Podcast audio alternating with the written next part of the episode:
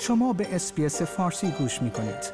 با رفتن به sbs.com.au به اخبار و گزارش های بیشتری دست خواهید یافت.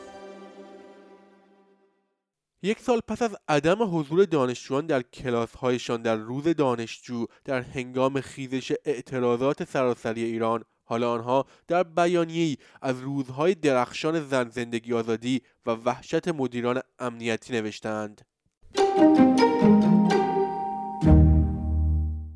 گروهی از فعالین به مناسبت روز دانشجو در بیانیه‌ای گفتند که مدیران امنیتی وزارت علوم میکوشند تا با سرکوب درون ترس خورده و مضطربشان را آرام نگه دارند.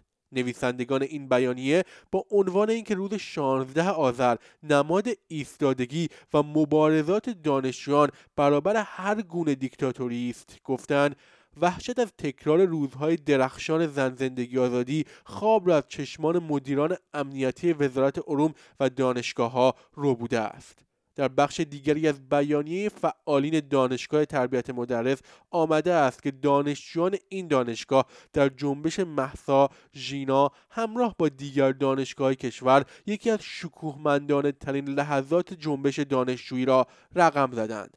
در این بیانیه سرکوب کنندگان دانشجویان شعبان بیمخهایی نام گرفتند که روزی همدست کودتاچیان بودند و روزی دیگر شاعر و روشن فکر سرلاخی کردند و امروز کت و شلوار پوشیده و لقب دکتر گرفتند و مدیر دانشگاهی شدند در چند ماه گذشته به دنبال نقش جنبش دانشجویی در خیزش سراسری ایران گزارش های زیادی درباره اخراج و تعلیق بسیاری از اساتید و دانشجویان منتشر شده بود. به طوری که چند روز پیش هم دانشجویان تعلیق شده در فراخانی خواستار اعتصاب سراسری در دانشگاه ها در روز دانشجو شدند در بیانیه آنها آمده است که بسیاری از اساتید دانشگاه ها صرفا به دلیل حمایت از جنبش دانشجویی با احکام اخراج، تعلیق، قطع حقوق یا تمدید نشدن قرارداد روبرو شدند.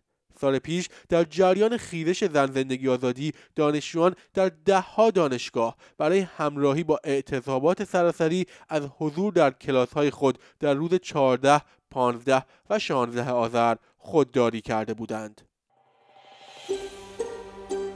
آیا می خواهید به مطالب بیشتری مانند این گزارش گوش کنید؟ به ما از طریق Apple Podcast، Google Podcast، Spotify یا هر جای دیگری که پادکست های خود را از آن می گیرید گوش کنید.